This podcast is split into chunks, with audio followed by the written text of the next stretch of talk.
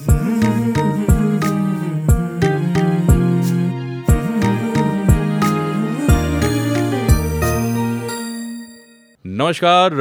यह है mental health and the mentality दिल का हाल सुने दिलवाला मेरा नाम है गौरव। और मैं हूँ विवेक। मैं एक प्रोफेशनल रेडियो जॉकी हूँ, रोज़ बहुत सारे लोगों के साथ कम्युनिकेट करता हूँ और विवेक जो हैं, एक सोशल ऑन्टरप्रनर हैं और एक ऑथर हैं। विवेक ने बड़ी ज़बरदस्त किताब लिखी है God is not fair question mark वो तमाम चीज़ें जो लगती हैं कि साहब फेयर नहीं है या गॉड इज़ नॉट फेयर और वो तमाम चीज़ें जिनके बारे में कोई बातचीत नहीं होती है, उनके बारे में बात करने के लिए हम आपके सामने आए हैं और विवेक की किताब भी उसके बारे में बात करती है विवेक आज हम किस टॉपिक के बारे में बात करेंगे। आज हम ऐसे चीज़ के बारे में बात करेंगे ऐसे टॉपिक के बारे में बात करेंगे जो हमारी लाइफ में ना रोज़ होता है। और कभी हम यू नो उसको इग्नोर कर देते हैं और कभी हम समझ नहीं पाते हैं। और ये जो चीज़ है ये है anxiety and over thinking anxiety and over thinking yes तो एक तो चीज़ है we lot times we say and we hear these things that I felt anxious about it so it's a very strong feeling yes है ना होगा नहीं होगा या जो हो रहा है ये क्यों हो रहा है और एक थॉट जो है चलता जाएगा। जैसे एक बात हम शुरू में और क्लियर कर दें कि विवेक और मैं दोनों ही मेंटल हेल्थ एक्सपर्ट्स नहीं हैं। लेकिन हम मेंटल हेल्थ एडवोकेट हैं। हाँ जैसे हमने पिछले एपिसोड्स में बात करी about suicide about depression about depression in children और आज हम बात कर रहे हैं एंगजाइटी के बारे में तो कब हमें मालूम पड़ेगा कि हम वाकई बहुत ज़्यादा सोच रहे हैं? या हम वाकई बहुत ज़्यादा एंशियस हैं और कब एंजाइटी जो है एज अ मेंटल कंडीशन बन के हमारे सामने आएगी बिल्कुल राइट right? तो जैसे एक थॉट है कि बच्चे मान लीजिए स्कूल से दस मिनट लेट हो गए आने में तो माँ जो है उसके जहन में सबसे पहले सारे नेगेटिव थॉट सबसे पहले सामने आते हैं हो सकता है वो उठा के दस फ़ोन कर दे। ठीक है ना? परिवार वालों को उनको भी आया नहीं स्कूल में फ़ोन कर दिया कहाँ है? किधर है? क्यों नहीं है? और सारा बिहेवियर जो है वो बहुत चेंज हो जाए वो हाफने भी लगे और बहुत परेशान होने लगे और स्वेटिंग करने लगते हैं बहुत सारे लोग। हाँ और ये तो है एक एक नेचुरल चीज़ है भाई एंगजाइटी कोई कोई दूसरे प्लानट से आई हुई चीज़ तो है नहीं। ये तो हमारे मन की ही उपज है और वाकई बहुत सारी चीज़ें जो हैं वो एंगजाइटी जब तक नहीं होती तब तक शायद उतना हम सीरियसली लेते भी नहीं हैं। और anxiety is part of all the mental conditions depression हो उसमें भी एंगजाइटी रहती है हमारे सामने। स्किजोफ्रेनिक्स हो वहाँ पर भी एंगजाइटी सामने आती है हमारे। और ये जो बात है कि ओवर थिंकिंग विवेक जैसे you are a corporate guy basically तो एंगजाइटी तो तुम्हें भी होती होगी। बहुत होती है। There was a time you know I use to scare of stage मतलब मुझे अगर अवार्ड भी लेना होता था ना तो मैं मैं चाहता था कि यार कुछ हो जाए मतलब कुछ तो आज हो जाए कि मुझे स्टेज पे जाना ना पड़े। और स्पीच भी ना देनी पड़े। हाँ बिल्कुल बोलना तो बिल्कुल भी ना पड़े। हाँ तो अब विवेक ये सोचता था कि शायद आ, मेरी बीवी या मेरा कोई कलीग जो है वो जाके अवार्ड ले आए। On on behalf of Vivek I have come here हैं? वो हो जाए तो कितना अच्छा है। Correct. लेकिन ऐसा हुआ नहीं कभी आपको स्टेज पर जाना ही पड़ता था। बिल्कुल। तो जब जाते थे तब क्या हाथ पाँव कांपते थे क्या मन में आता था वो ज़रा बताओ। कई बार तो कैसा होता था कि शब्द नहीं मिलते थे। मतलब आई हैव प्रिपेयर्ड वेल कि भाई अच्छा देखिए अवार्ड आपने ऐसा तो है नहीं कि आपको अचानक से एक कुछ अनाउंसमेंट हुआ आकाशवाणी हुई हाँ भाई विवेक शर्मा आ जाओ। हम्म, ऐसा तो होता नहीं था भाई हम्म। आपने घिसाई करी है मेहनत करी है पूरे साल तब जाके आपको अवार्ड मिलता है। हाँ। तो अपने को पता तो होता था हम्म। और उसकी प्रिपरेशन भी होती थी कि भाई अगर मैं स्टेज पे जाऊँगा तो मुझे यही बातें करनी है दो लाइनें तीन लाइनें जो भी बोलना है। एंड वहाँ जाते ही जो जैसे जैसे मैं सीढ़ियाँ चढ़ रहा हूँ और मेरा जो है पैल्पिटेशन हो रहा है और दिल जो है मतलब ऐसा इतनी तेज़ धड़कता था कि मतलब शायद अगर कोई करीब हो तो उसको सुनाई दे जाएगी दिल की धड़कन कितनी हम्म। तेज़ है। मतलब बाकी दिल का हाथ सुना दिल वाला हो जाता है वहाँ पे। बिल्कुल बिल्कुल। सो so, वहाँ पे जाके मैं वो दो लाइनें भी भूल जाता था कई बार। हम्म। अभी क्या बोलूँ? तो फिर मतलब कैसे भी करके कुछ जो है खाना पूर्ति करके उसको मैनेज करो और भागो फटाक। मैनेज क्या करना? सिर्फ़ इतना बोलना थैंक थैंक यू बस। है ना? सो एंगजाइटी जो है वो फियर एंगजाइटी ये सब साथ साथ चलते रहते हैं।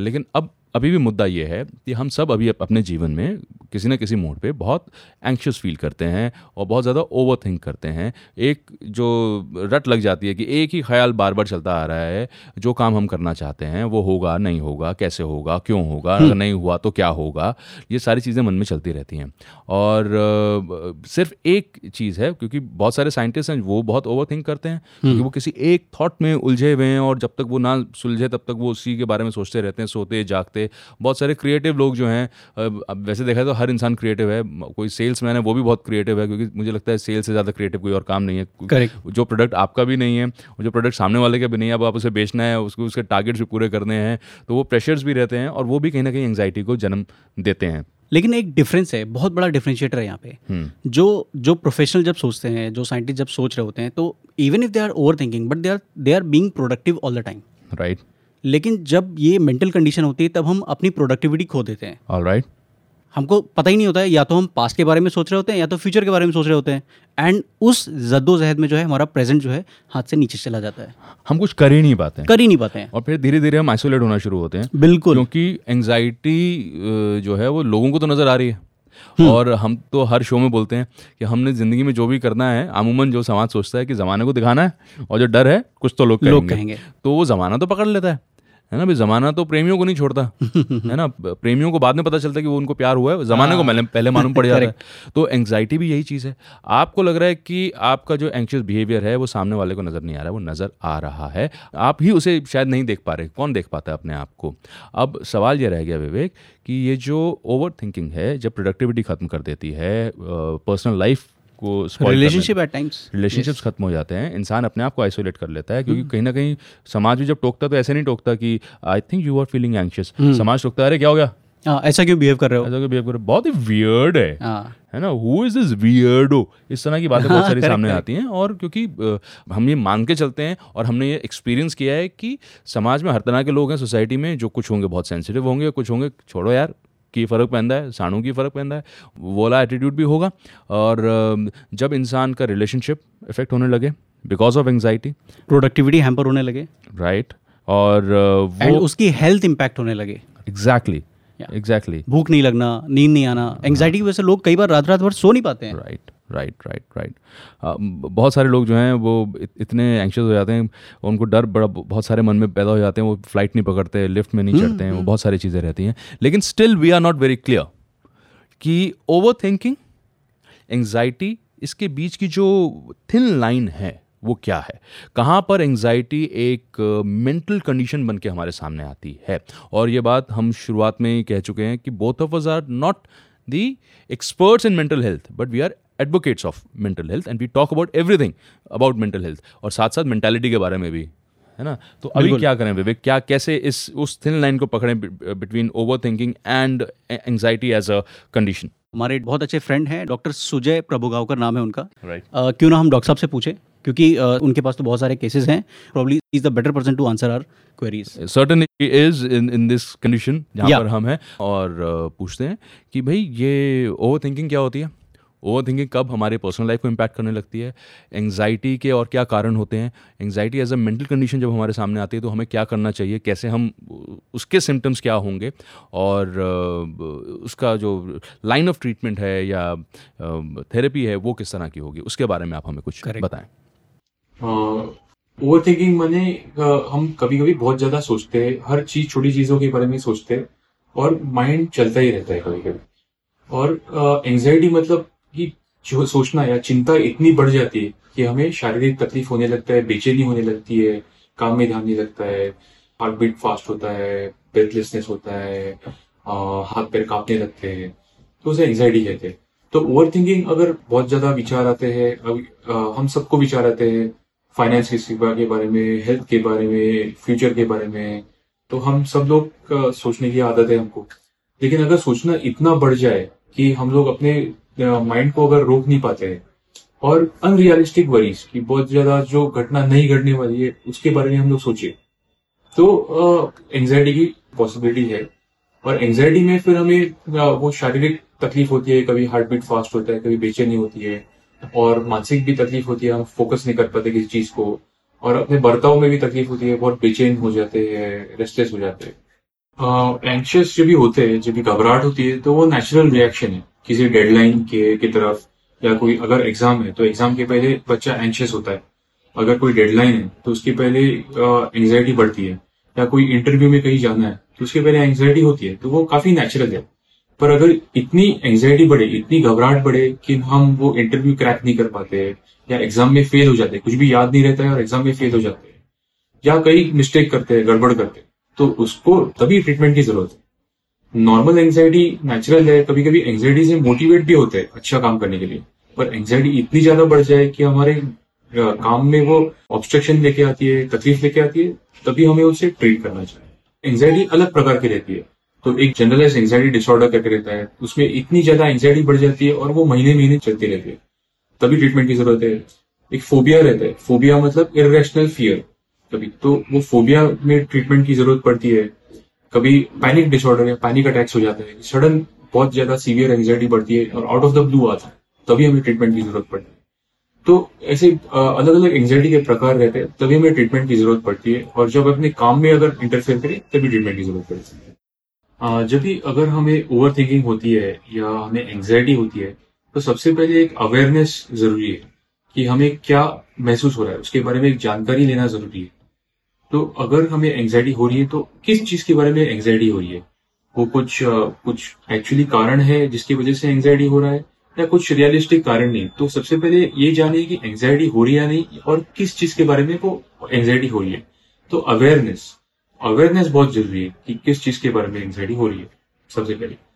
सेकेंड थिंग इज़ एंग्जाइटी या घबराहट एक इमोशन रहता है। जैसे उदासीनता है, जैसे खुशी है सरप्राइज़ है डिस्गस्ट है, वैसे एंग्जाइटी भी एक इमोशन रहता है। तो इमोशन एक वेव की तरह रहता है। ना वेव कैसे आके चला जाता है? वैसे एंग्जाइटी भी आके चले जाती है।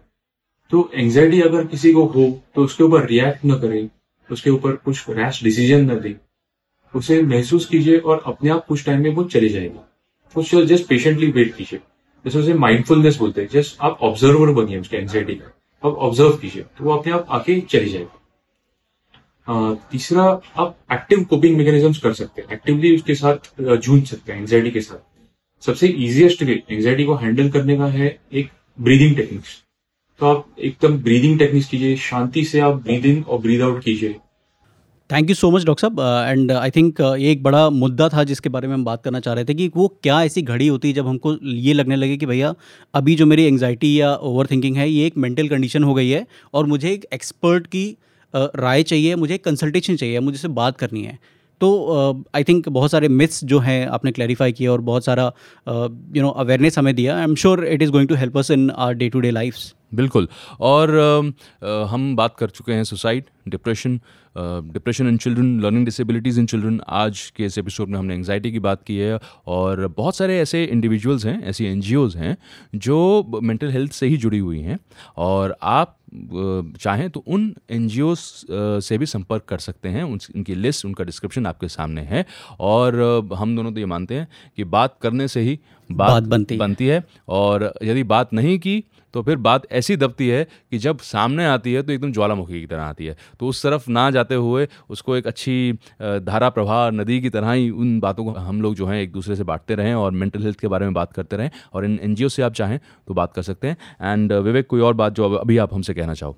मैं सिर्फ़ एक ही चीज़ कहना चाहूँगा कि कभी भी कोई भी परेशानी हो any time you feel that you are not okay it's okay and बात कीजिए कभी भी आपको ऐसा लगे कि you are not feeling okay कुछ जो है आपकी लाइफ में ठीक नहीं चल रहा है तो उसके बारे में बात कीजिए। उन लोगों से बात कीजिए जिनको आप ट्रस्ट करते हैं। और साथ ही साथ बात करना जितना ज़रूरी है उससे कहीं ज़्यादा ज़रूरी है बात सुनना। Yes yes. है ना? तो जब खाली वक्त में हम लोग नेट सर्फ करते रहते हैं सारी चीज़ें करते रहते हैं आई थिंक हमें अपनी लिसनिंग स्किल्स पर भी उतना ही काम करना चाहिए वो एम्पति रहनी चाहिए क्योंकि दिल का हाल सुने दिल वाला। बिल्कुल तो दिल की बात दिल वाला ही सुन पाएगा। तो जैसे एंगजाइटी हो या कोई बात हो तो आप as Vivek rightly said if you not feeling okay it's okay it's natural ये सबके साथ होता है और आप किसी से बात करें और जो आपसे बात करें, उसकी बात आप दिल से सुने, है ना? ज़रूरी नहीं है कि हर बात पे एडवाइस देनी जो है वो ज़रूरी है। क्या मैंने एडवाइस दे दी क्या अभी? तो ये बात हम आप तक पहुंचाना चाहते थे। और आने वाले एपिसोड में हम किसके बारे में बात करेंगे? हम बात करेंगे एक ऐसी बीमारी की जो बहुत लोगों को बहुत बुरी तरह से इम्पैक्ट करती है वो है सिजोफीनिया ऑल राइट स्किजोफ्रेनिया एक ऐसी कंडीशन है जिसे समझना बड़ा कठिन होता है, जिस पे बीतती है, उसके लिए तो कठिन है ही, पर जो परिवार है, उसके लिए भी बहुत कठिन होती है वो वो परिस्थिति। तो नेक्स्ट एपिसोड में हम उसके बारे में बात करेंगे। सिर्फ़ और सिर्फ़ the mental health and the mentality दिल का हाल सुन दिल वाला with Gaurav and Vivek Vivek